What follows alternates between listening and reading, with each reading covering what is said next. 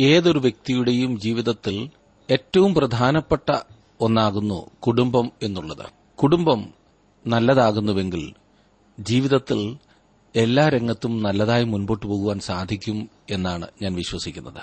കാരണം കുടുംബം നമ്മുടെ ഓരോരുത്തരുടെയും ജീവിതത്തിൽ അത്രമാത്രം സ്വാധീനം ചെലുത്തുന്നതാണ്. ഉരസലുകളുണ്ട് എങ്കിൽ ഉലച്ചിലുണ്ട് എങ്കിൽ തീർച്ചയായും സ്വസ്ഥത ഒരിക്കലും ഉണ്ടാകില്ല. അസ്വസ്ഥമായ ഒരു കുടുംബജീവിതം ആരെയും എങ്ങും കൊണ്ട് എത്തിക്കുന്നില്ല എന്ന കാര്യം ഓർക്കണം.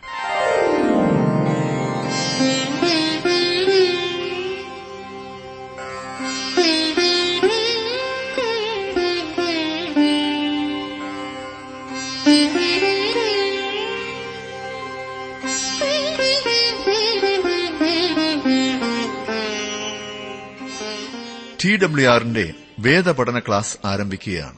ജീവസന്ദേശം.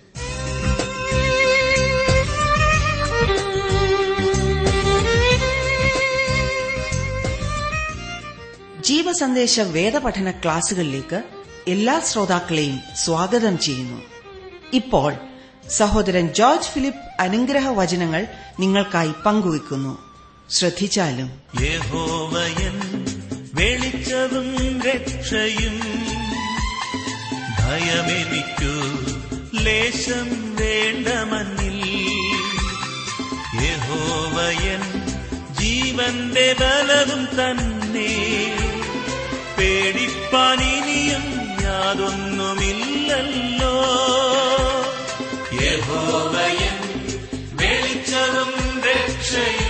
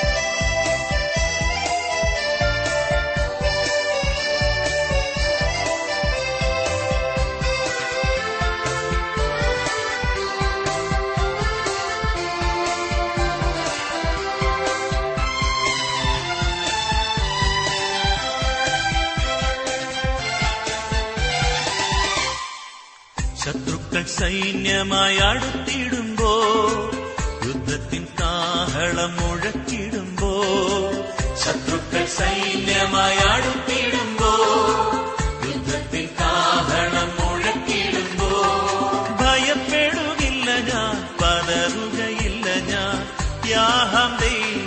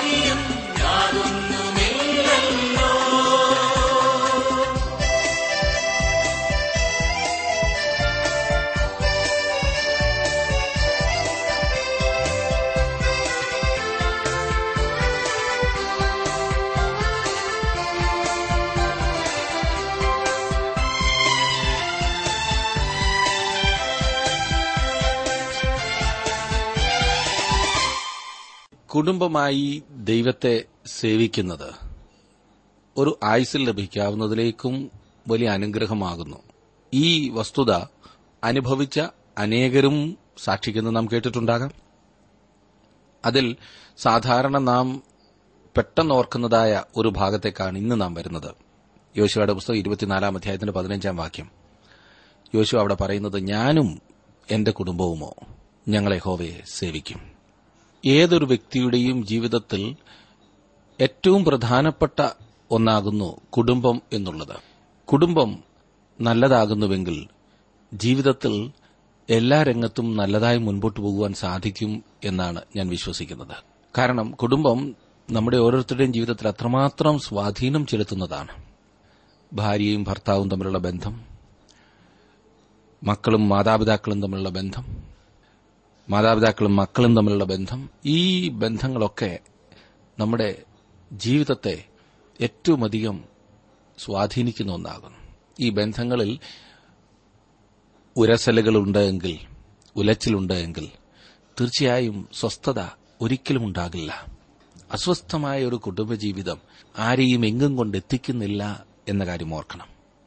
ഒരുമിച്ച് കുടുംബമായി നിൽക്കുവാൻ സാധിക്കുന്ന ആൾ ജീവിതത്തിൽ വിജയിച്ചു നിൽക്കുന്നതായി നമുക്ക് കാണുവാൻ സാധിക്കും. ഇത് ഒരു ഘടകം മാത്രമാകുന്നു എന്ന കാര്യം ഞാൻ മറന്നുപോകുന്നില്ല. അതുകൊണ്ടാണ് നൂറ്റി ഇരുപത്തിയേഴാം സങ്കീർത്തനത്തിലേക്ക് നാം വരുമ്പോൾ സങ്കീർത്തനക്കാരൻ വളരെ കൃത്യമായി പറയുന്നത് കുടുംബം എത്രമാത്രം പ്രധാനപ്പെട്ടതാകുന്നു എന്ന്. നൂറ്റി ഇരുപത്തിയേഴാം സങ്കീർത്തനത്തിന്റെ ആദ്യത്തെ രണ്ട് വാക്യങ്ങളിൽ സങ്കീർത്തനക്കാരൻ പാടുകയാണ് യഹോവ വീട് പണിയാതിരുന്നാൽ പണിയുന്നവർ വൃഥ അധ്വാനിക്കുന്നു യഹോവ പട്ടണം കാക്കാതിരുന്നാൽ കാവൽക്കാരൻ വൃഥ ജാഗരിക്കുന്നു. നിങ്ങൾ അധികാലത്ത് എഴുന്നേൽക്കുന്നതും നന്നാ താമസിച്ച് കിടപ്പാൻ പോകുന്നതും കഠിന പ്രയത്നം ചെയ്ത് ഉപജീവിക്കുന്നതും വ്യർത്ഥമത്രേ. തന്റെ പ്രിയനോ അവൻ അത് ഉറക്കത്തിൽ കൊടുക്കുന്നു. എന്താണ് ഇവിടുത്തെ അർത്ഥം? കുടുംബത്തിന്റെ ആരംഭം ദൈവത്തിലുള്ള ആശ്രയമായിരിക്കണം. ഏതൊരു കുടുംബത്തെയും ഒരുമിച്ച് നിർത്തുന്ന വസ്തുത ദൈവത്തിലുള്ള ആശ്രയമാകുന്നു. എന്നിട്ട് നാം വായിക്കുന്നു കുടുംബം വിപുലമാകുന്നത് എപ്രകാരമാകുന്നു? മൂന്നും നാലും വാക്യങ്ങളിൽ മക്കൾ യഹോവ നൽകുന്ന അവകാശവും ഉദരഫലം അവൻ തരുന്ന പ്രതിഫലവും തന്നെ. വീരന്റെ കയ്യിലെ അസ്ത്രങ്ങൾ എങ്ങനെയോ അങ്ങനെയാകുന്നു യൌവനത്തിലെ മക്കൾ. ഇവിടെ എങ്ങനെയാകുന്നു ഒരു കുടുംബം ശക്തമായി മുൻപോട്ടു പോകുവാൻ സാധിക്കുന്നത് വിപുലമാകുന്നത്? അതെ കുടുംബത്തിലെ പരിശീലനം കുടുംബത്തിലെ ആരാധന കുടുംബത്തിലെ സൌഹാർദ്ദം. ഇതൊക്കെ വളരെ പ്രധാനപ്പെട്ട കാര്യമാകും ഏറ്റവും പ്രധാനപ്പെട്ടതായി നിൽക്കുന്നത് ഒരുമിച്ച് നിന്ന് ദൈവത്തെ സേവിക്കുവാൻ സാധിക്കുന്നതാണ്. യോശുവയുടെ പുസ്തകം ഇരുപത്തിനാലാം അധ്യായത്തിൽ യോശുവ വീണ്ടും ജനത്തെ ഒന്നിച്ചു കൂട്ടി വരുത്തുന്നു. അവർ യഹോവയുടെ സന്നിധിയിൽ വന്നു. ദൈവം അവരോട് പറയുവാൻ ആഗ്രഹിക്കുന്ന അവരുടെ പിൽക്കാല ചരിത്രവും അവരോടുള്ള ദൈവത്തിന്റെ കൃപയോട് കൂടിയ പ്രവർത്തനങ്ങളും യോശു അവരോട് പ്രഖ്യാപിച്ചു. ഇരുപത്തിനാലാം അധ്യായത്തിന്റെ ഒന്നും രണ്ടും വാക്യങ്ങളിൽ നാം വായിക്കുന്നത് അനന്തരം യോശുവ ഇസ്രായേൽ ഗോത്രങ്ങളെ എല്ലാം ശേഖമിൽ കൂട്ടി ഇസ്രായേലിന്റെ മൂപ്പന്മാരെയും തലവന്മാരെയും ന്യായാധിപന്മാരെയും പ്രമാണികളെയും വിളിച്ചു. അവർ ദൈവത്തിന്റെ സന്നിധിയിൽ വന്നു നിന്നു. അപ്പോൾ യോശുവ സർവജനത്തോടും പറഞ്ഞതെന്തെന്നാൽ ഇസ്രായേലിന്റെ ദൈവമായ യഹോവ ഇപ്രകാരം അരളി ചെയ്യുന്നു നിങ്ങളുടെ പിതാക്കന്മാരായ അബ്രഹാമിന്റെയും നാഹൂറിന്റെയും പിതാവായ തേരഹ് പണ്ട് നദിക്കക്കരെ പാർത്ത് അന്യദൈവങ്ങളെ സേവിച്ചു പോന്നു. ഇവിടെ നമുക്ക് മുമ്പ് അറിയാൻ പാടില്ലായിരുന്ന ഒരു കാര്യം വെളിപ്പെടുത്തിയിരിക്കുന്നു.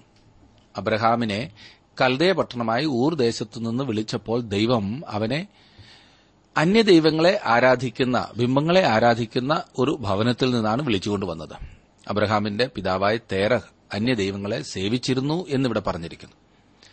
ദൈവം അബ്രഹാമിനെ തെരഞ്ഞെടുത്ത് അവനിൽ നിന്ന് ഒരു ജാതിയെ വാർത്തെടുത്തത് എന്തിനാണെന്ന ചോദ്യം ഈ ഭാഗത്ത് ഉയർന്നു വരാവുന്നതത്രേ പശ്ചാത്തലം നമുക്ക് ഒന്ന് ചിന്തിച്ചു നോക്കാം. ബാബേൽ ഗോപുരത്തിന് ശേഷം മനുഷ്യർ പൂർണമായും ദൈവത്തിൽ നിന്ന് അകന്നുപോയി. യാതൊരു വ്യക്തിയും അബ്രഹാമിന്റെ പിതാവായ തേരഹ് പോലും ദൈവത്തെ സേവിച്ചിരുന്നില്ല. ദൈവം ജനത്തിന്റെ ഭാഷ പിണക്കിയപ്പോൾ അവർ പല ദിക്കിലേക്ക് ചിതറിപ്പോയി. അവരൊക്കെയും ജീവനുള്ള സത്യദൈവത്തെക്കുറിച്ചുള്ള അറിവുണ്ടായിരുന്ന ആളുകളായിരുന്നു.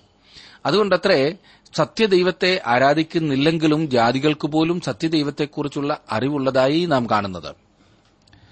ബാബേൽ ഗോപുരത്തിന്റെ സംഭവത്തിന് ശേഷം പൂർണമായ വിശ്വാസ പരിത്യാഗമാണ് ഉണ്ടായത്. വിശ്വാസം ത്യജിച്ചു കളഞ്ഞ അവസ്ഥ. ദൈവം തന്റെ വ്യക്തിത്വത്തിനും സ്വഭാവത്തിനും യോജിക്കുന്ന വിധത്തിൽ എന്താണ് ചെയ്യുവാൻ പോകുന്നത്?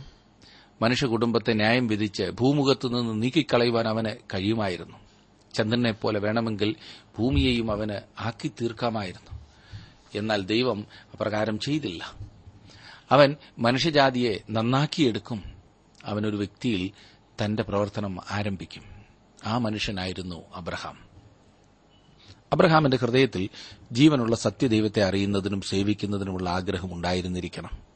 ദൈവം അബ്രഹാമിനെ വിളിച്ചപ്പോൾ അവൻ അവന്റെ വീട്ടുകാരെയും ഊർ ദേശത്തെയും വിട്ടുപോകുവാനായി ദൈവം അവനോട് കൽപ്പിച്ചു. അതിന്റെ കാരണം എന്താണെന്ന് നമുക്ക് ഇപ്പോൾ മനസ്സിലാക്കുവാൻ കഴിയും. തേരഹ് ഒരു അന്യദൈവങ്ങളെ ആരാധിക്കുന്ന മനുഷ്യനായിരുന്നു. അബ്രഹാമിനെ ഒരു ജാതിയാക്കി തീർക്കുന്നതിനും ആ ജാതിയിൽ നിന്ന് ലോകത്തിലേക്ക് മസിഹായെ അയക്കേണ്ടതിനുമായി ദൈവം അബ്രഹാമിനോട് പ്രത്യേകമായി ഇടപെടുന്നതിനു വേണ്ടി അവന്റെ സകല സാഹചര്യങ്ങളും വിട്ടുപോരുവാനായി അവനെ വിളിച്ചു. ദൈവം ആ ജാതിയെ മിശ്രൈമിലെ ഇഷ്ടികക്കളത്തിൽ നിന്ന് സംഘടിപ്പിച്ച് അവിടെ നിന്ന് രൂപപ്പെടുത്തി അവരെ ഇപ്പോൾ കൊണ്ടുവരികയാണ്.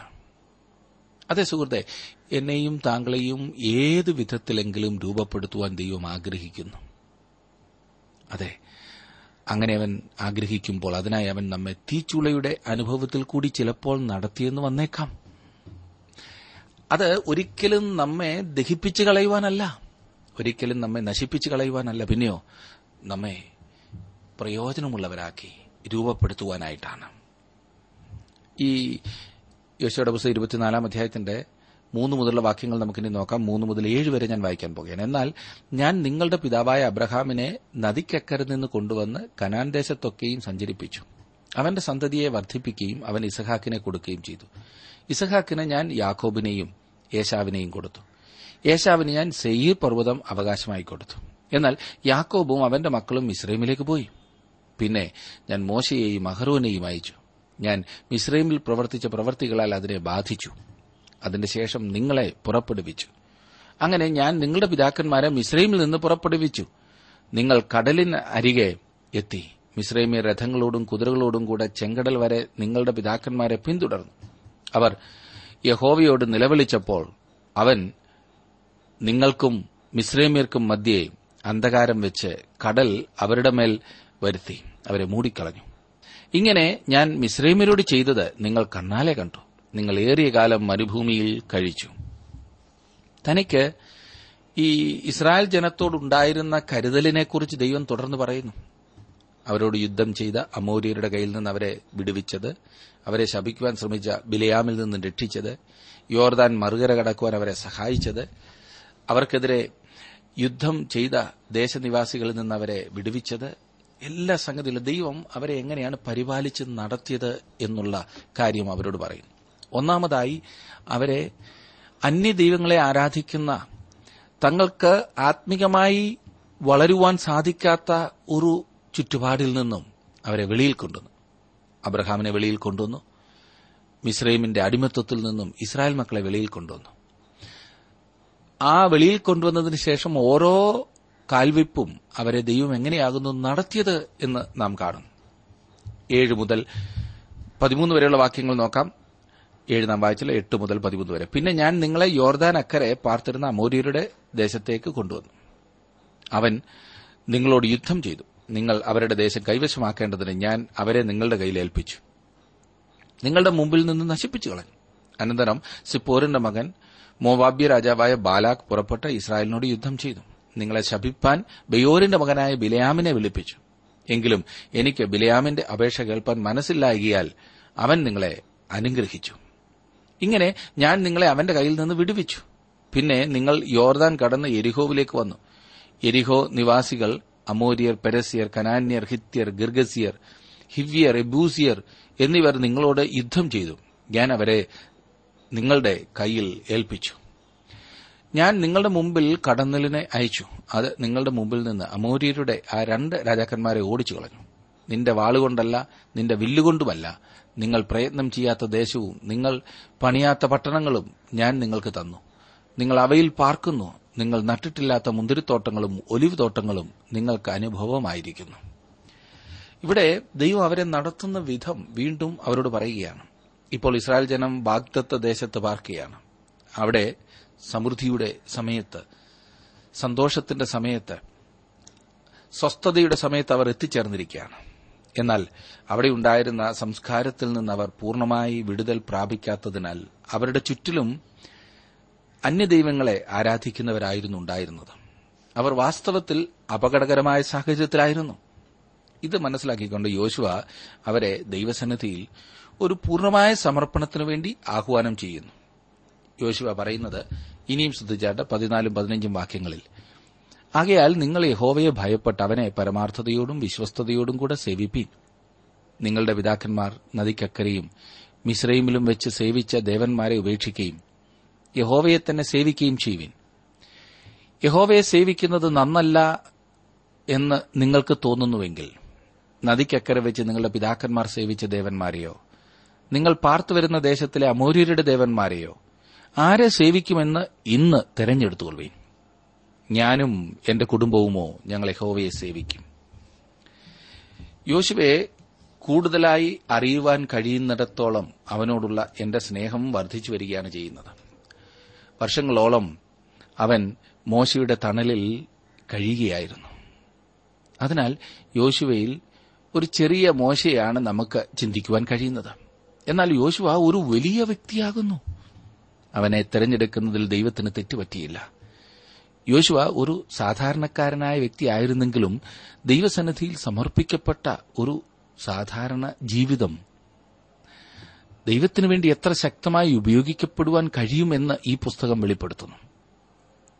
നിങ്ങൾക്ക് നിങ്ങളുടെ പിതാക്കന്മാർ ആരാധിച്ചിരുന്ന ആ വിഗ്രഹങ്ങളുടെ അടുക്കലേക്ക് മടങ്ങിപ്പോകണമോ? അതോ അമൂര്യരുടെ ദേവന്മാരെയോ നിങ്ങൾക്ക് സേവിക്കുവാൻ താൽപര്യമുണ്ടെങ്കിൽ ആകാം? നിങ്ങൾക്ക് തെരഞ്ഞെടുക്കുവാനുള്ള അവകാശമുണ്ട്. എല്ലാ മനുഷ്യനും തെരഞ്ഞെടുക്കുവാനുള്ള സ്വാതന്ത്ര്യം ദൈവം തന്നിട്ടുണ്ട്. നാം എന്ത് തെരഞ്ഞെടുക്കും എന്നുള്ളതിനെ ആശ്രയിച്ചിരിക്കും നമ്മുടെ ആത്യന്തികമായുള്ള സന്തോഷമോ സമാധാനമോ ജീവിതത്തിന്റെ സംതൃപ്തി. നിങ്ങൾ ആരെ തെരഞ്ഞെടുക്കും? ഇതാ നിങ്ങളുടെ മുൻപിൽ. നമ്മുടെയൊക്കെ ജീവിതത്തിലെ എല്ലാ നിമിഷവും നാം തെരഞ്ഞെടുപ്പുകൾ നടത്തേണ്ടവരാണ്. രാവിലെ കട്ടിൽ നിന്ന് നാം ഉണർന്നു കഴിയുമ്പോൾ എഴുന്നേൽക്കണമോ? അല്പം കൂടെ കിടക്കണമോ? നാം ഒരു തെരഞ്ഞെടുപ്പ് നടത്തി വെക്കൂ. ആരും യാദൃച്ഛികമായി അങ്ങനെ എഴുന്നേറ്റ് വരുന്നില്ല. ഒരു തെരഞ്ഞെടുപ്പ്.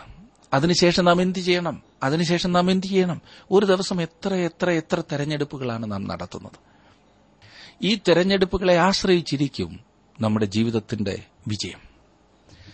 ഇവിടെ യോശുവ പറയുകയാണ് നിങ്ങൾ എന്ത് തിരഞ്ഞെടുക്കും?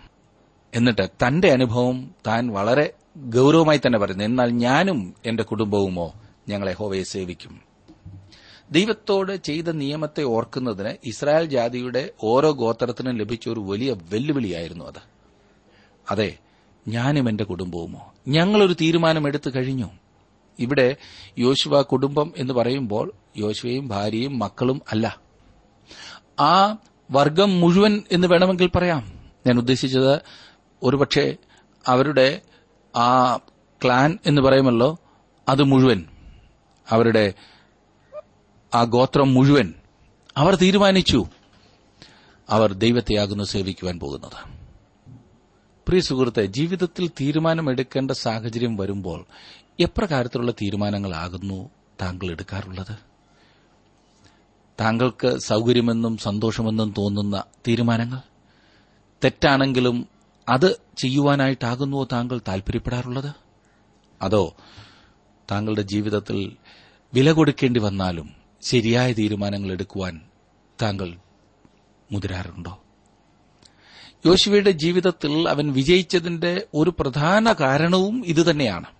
സാധാരണക്കാരനായ ഒരു മനുഷ്യൻ യോശുവയെക്കുറിച്ച് നാം വായിക്കുന്ന മോശയുടെ ശുശ്രൂഷകനായിരുന്നു യോശുവ.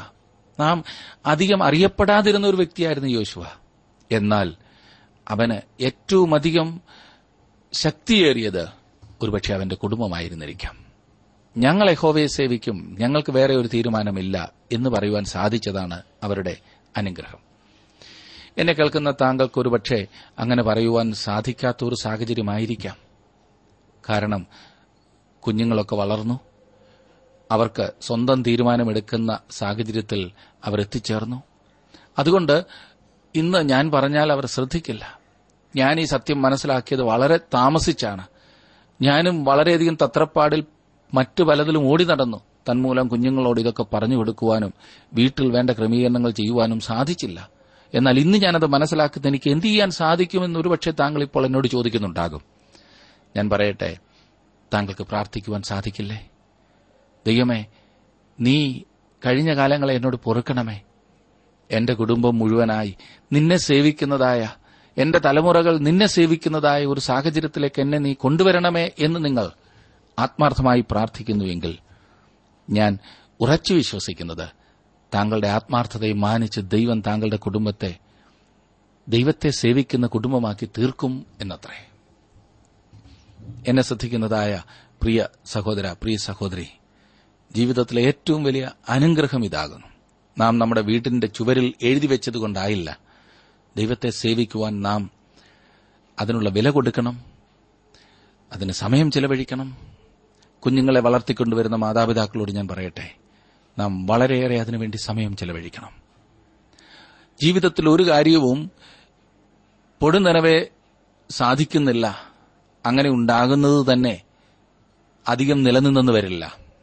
ഏതൊരു കാര്യത്തിനും നാം സമയം ചെലവഴിക്കണം ശ്രദ്ധ കൊടുക്കണം അതിനുവേണ്ടി വളരെയധികം പരിശ്രമിക്കേണ്ടതുണ്ട്. ദൈവത്തിൽ ആശ്രയിച്ച് നമ്മുടെ കുടുംബത്തെ വളർത്തിക്കൊണ്ടുവരുവാൻ ദൈവഭാഗത്ത് നിലനിർത്തുവാൻ ഓരോ മാതാവും ഓരോ പിതാവും പ്രത്യേകം ശ്രദ്ധിക്കേണ്ടതായിട്ടുണ്ട്. എങ്കിൽ മാത്രമേ അവർക്ക് ഒരു സമയത്ത് തിരിഞ്ഞു നിന്ന് പറയുവാൻ സാധിക്കൂ ഞാനും എന്റെ കുടുംബവുമോ ഞങ്ങളെ ഹോവയെ സേവിക്കുമെന്ന്. അതിനുവേണ്ടി കുഞ്ഞുങ്ങളെ പരിശീലിപ്പിക്കണം. ഞാൻ നേരത്തെ ഓർപ്പിച്ചതുപോലെ കുടുംബ പ്രാർത്ഥന വളരെ അത്യാവശ്യമായും വീട്ടിലുണ്ടാകണം. ആ സമയത്താണ് അന്യോന്യം മനസ്സിലാക്കുവാനും ആത്മീകമായ കാര്യങ്ങളെക്കുറിച്ച് ചർച്ച ചെയ്യുവാനും നമുക്ക് സാധിക്കേണ്ടത്. ദൈവവചനം വായിക്കുവാനായിട്ട് നാം സമയമെടുക്കണം. ദൈവവചനം മനഃപ്പാടം പഠിക്കുവാൻ നാം കുഞ്ഞുങ്ങളെ പ്രോത്സാഹിപ്പിക്കണം. മാതാപിതാക്കളും അത് പ്രത്യേകം ശ്രദ്ധിക്കേണ്ടതായ കാര്യമാണ്. ഈ വക കാര്യങ്ങൾ ചിട്ടയോടും നിഷ്ഠയോടും കൂടെ നാം ചെയ്യുന്നുവെങ്കിൽ തീർച്ചയായും നമ്മുടെ കുടുംബം അനുഗ്രഹിക്കപ്പെടും. ചിലർ ചിന്തിക്കുന്നത് ഈ ആത്മീകമെന്ന് പറയുന്നതൊക്കെ വളരെ സങ്കുചിതമായ ഒരു ആഗതിയാകുന്നു ഏറ്റവും താണവരുടെയും കുറഞ്ഞവരുടെയുമായ കാര്യങ്ങളാകുന്നു എന്ന് ചിന്തിച്ച് ഉന്നതമായ കാര്യങ്ങൾക്ക് വേണ്ടി എടുത്തു ചാടും. അവസാനിക്കുന്നതോ? ജീവിതവും കുടുംബവും എല്ലാം നഷ്ടപ്പെടുത്തിയൊരവസ്ഥ. പണമുണ്ടാക്കുന്നതും പ്രശസ്തരായി സമൂഹത്തിൽ ജീവിക്കുന്നതും സുഖകരമായ കാര്യങ്ങളെ കൈകാര്യം ചെയ്യുന്നതുമാകുന്നു. ജീവിതത്തിലെ ഏറ്റവും വലിയ കാര്യമെങ്കിൽ ഞാൻ പറയട്ടെ. സുഹൃത്തെ അതിനേക്കാൾ എത്രയോ വിലപ്പെട്ട കാര്യങ്ങൾ നാം നഷ്ടപ്പെടുത്തുന്നു. സ്വസ്ഥതയില്ലാത്തൊരു കുടുംബം ഉറക്കമില്ലാത്ത രാത്രികൾ ജീവിതത്തിൽ സംഘർഷം. എങ്ങനെ ഇവിടെ തന്നെ ഒരു നരകത്തിൽ ജീവിക്കുവാൻ സാധിക്കും? എല്ലാറ്റിനേക്കാളും ഉപരി ഒടുവിലായി നിത്യനരകത്തിലേക്ക് പോകുന്ന അവസ്ഥ. ദൈവവചനം ഈ കാര്യത്തിൽ വളരെ വ്യക്തമാണ് കൃത്യമാണ്. ദൈവത്തെ കൂടാതെയുള്ള ഓരോ ജീവിതവും നിത്യനരകത്തിലേക്കാണ് ഓടിക്കൊണ്ടിരിക്കുന്നത്. ഇന്ന് എന്നെ ശ്രദ്ധിക്കുന്ന താങ്കളുടെ ജീവിതത്തിൽ കുടുംബമായി ദൈവത്തെ സേവിക്കുവാനായി ഒരു തീരുമാനമെടുക്കുമോ? അതിനുവേണ്ടി എന്ത് വിലയും കൊടുക്കും എന്ന് തീരുമാനിക്കുമോ? അതിനുവേണ്ടി താങ്കളുടെ ജീവിതത്തിൽ ക്രമീകരിക്കേണ്ട കാര്യങ്ങൾ ക്രമീകരിക്കും ചിട്ടപ്പെടുത്തേണ്ട കാര്യങ്ങൾ ചിട്ടപ്പെടുത്തും. അതിനുവേണ്ടി താങ്കൾ അപമാനം സഹിക്കേണ്ടി വന്നാൽ അപമാനം സഹിക്കും. പണം മുടക്കേണ്ടി വന്നാൽ പണം മുടക്കും. എന്ത് വില കൊടുത്തും സമയം അതിനുവേണ്ടി വേർതിരിക്കും എന്ന് തീരുമാനിച്ചാൽ ഞാൻ പറയട്ടെ ദൈവം താങ്കളുടെ തീരുമാനത്തെ മാനിക്കും. നമ്മുടെ ഓരോരുത്തരുടെയും കുടുംബം അനുഗ്രഹിക്കപ്പെടുവാൻ ദൈവം നമ്മെ സഹായിക്കും. അതാണ് ഇന്ന് നമ്മുടെ സമൂഹത്തിന് ആവശ്യം. സംതൃപ്തിയുള്ള സന്തോഷകരമായ കുടുംബങ്ങൾ. എത്രയോ കുടുംബങ്ങൾ ഛിന്ന ഭിന്നമായി പോകുന്നു. ആർക്കും ആരോടും യാതൊരു കരുതലുമില്ലാത്ത അവസ്ഥ. കാര്യം കാണാൻ മാത്രമുള്ള ബന്ധങ്ങൾ. എന്നെ ശ്രദ്ധിക്കുന്ന പ്രിയ സുഹൃത്തെ ഇതൊരിക്കലും നമുക്ക് സന്തോഷം നൽകില്ല. ദൈവം അതിനായിട്ടല്ല കുടുംബത്തെ സൃഷ്ടിച്ചിരിക്കുന്നത്. കുടുംബത്തെ ദൈവം ഉണ്ടാക്കിയത് മനുഷ്യന് ഏറ്റവും അധികം അനുഗ്രഹമായി തീരുവാനായിട്ടാണ്. വ്യക്തികൾക്ക് സന്തോഷവും സംതൃപ്തിയും സംരക്ഷണവും ലഭിക്കേണ്ട സാഹചര്യമാണ് കുടുംബം എന്നുള്ളത്. എന്നാൽ അതിന്ന് യുദ്ധക്കളം പോലെയാണ് പലയിടത്തും. അത് ഉണ്ടാകാതിരിക്കുവാൻ നമുക്ക് ദൈവത്തിൽ ആശ്രയിക്കാം. ദൈവത്തോട് നമുക്ക് ചേർന്ന് നിൽക്കാം. നമുക്ക് പറയാം ഈ ലോകത്തിൽ കാണുന്ന എന്തിനേക്കാളും ഉപരി ഞാൻ എന്റെ ദൈവത്തോട് ചേർന്ന് നിൽക്കും. ഞാനും എന്റെ കുടുംബവുമോ ഞങ്ങളെ ഹോവയെ സേവിക്കുമെന്ന്. അങ്ങനെ തീരുമാനിക്കുന്നവർക്ക് തീർച്ചയായും ജീവിതത്തിൽ അനുഗ്രഹം പ്രാപിക്കുവാൻ സാധിക്കും.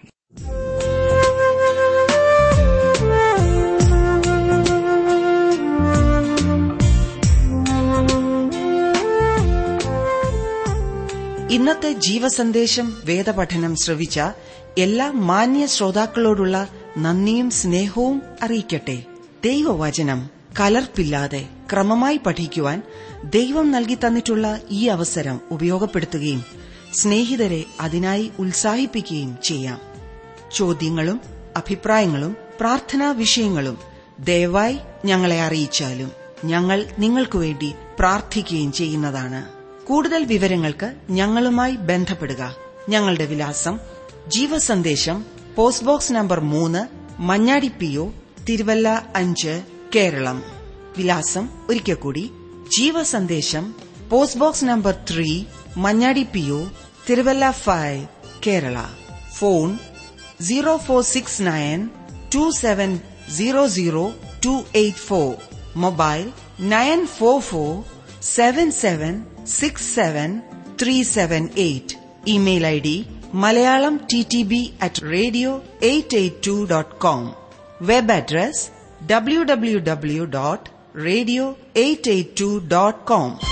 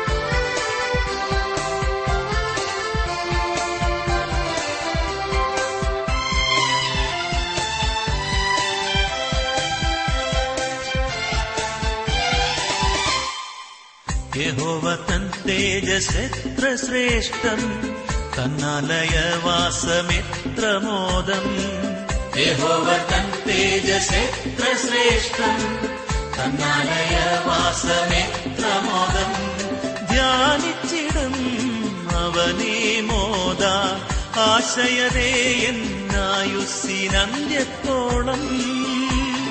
ധ്യാനിച്ചിടും